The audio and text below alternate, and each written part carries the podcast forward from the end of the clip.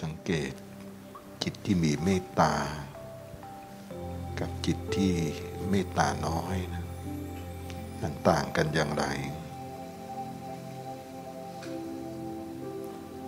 ความเมตตาทำให้เราอดทนต่อผู้อื่นได้มากมาย แต่ถ้าขาดเมตตาก็ไม่อยากยุ่งกับใคร เริ่มจากมีตัวตน แล้วค่อยๆละตัวตน จนไม่มีตัวตน มองเห็นความทุกข์ของผู้อื่น มากกว่าทุกข์ของตัวเอง แล้วก็มีความปรารถนาจะช่วยเหลือ ดับทุกข์ให้ผู้อื่น เมื่อตัวเราไม่มี ทุกข์เราก็ไม่มี จึงไม่จำเป็นต้องมาดับทุกข์ให้เราท่านผู้ที่มีเมตตามากๆเนี่ยปรารถนาจะดับทุกข์ให้ผู้อื่นเสมอนั้น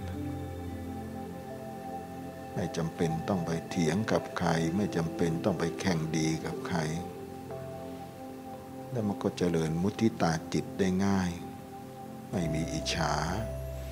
ไม่มีริษยา ไม่มีความเปรียบเทียบกับใคร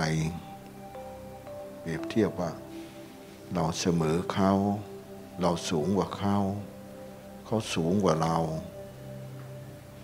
คนที่ชอบเปรียบเทียบกับคนอื่นนั้น ความทุกข์จึงเกิดขึ้น การเป็นผู้ให้คิดให้เสมอ ไม่คิดเอาอะไรจากใคร ใจจึงเป็นสุขและบริสุทธิ์นะ พียงเราฝึกตัวเองได้เช่นนี้นะความทุกข์มันไม่มีนะ สังเกตสิเหมือนเวลาเรามอง ถ้าเรามองใกล้ๆแค่นี้เราก็มองไกลไม่เห็น แต่ถ้าเรามองไปไกลๆมันก็มองข้ามสิ่งที่อยู่ใกล้ตัว นั่นคือมองข้ามตัวตนเราไปสร้างเรามองผู้อื่น ด้วยใจบริสุทธิ์และเมตตานะ การมีจิตใจที่เมตตาและเสียสละนะกิเลสก็น้อยลงไปทุกวันทุกขณะ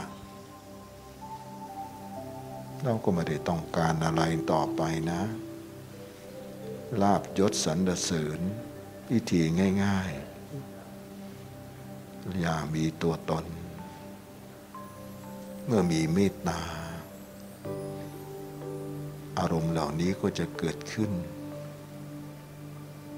ความเสียสละความละอัตตาตัวตน ชีวิตที่อยู่ก็มีคุณค่า ยิ้มได้กับทุกสิ่งไม่ว่าอะไรจะเกิดขึ้นนั้นนะ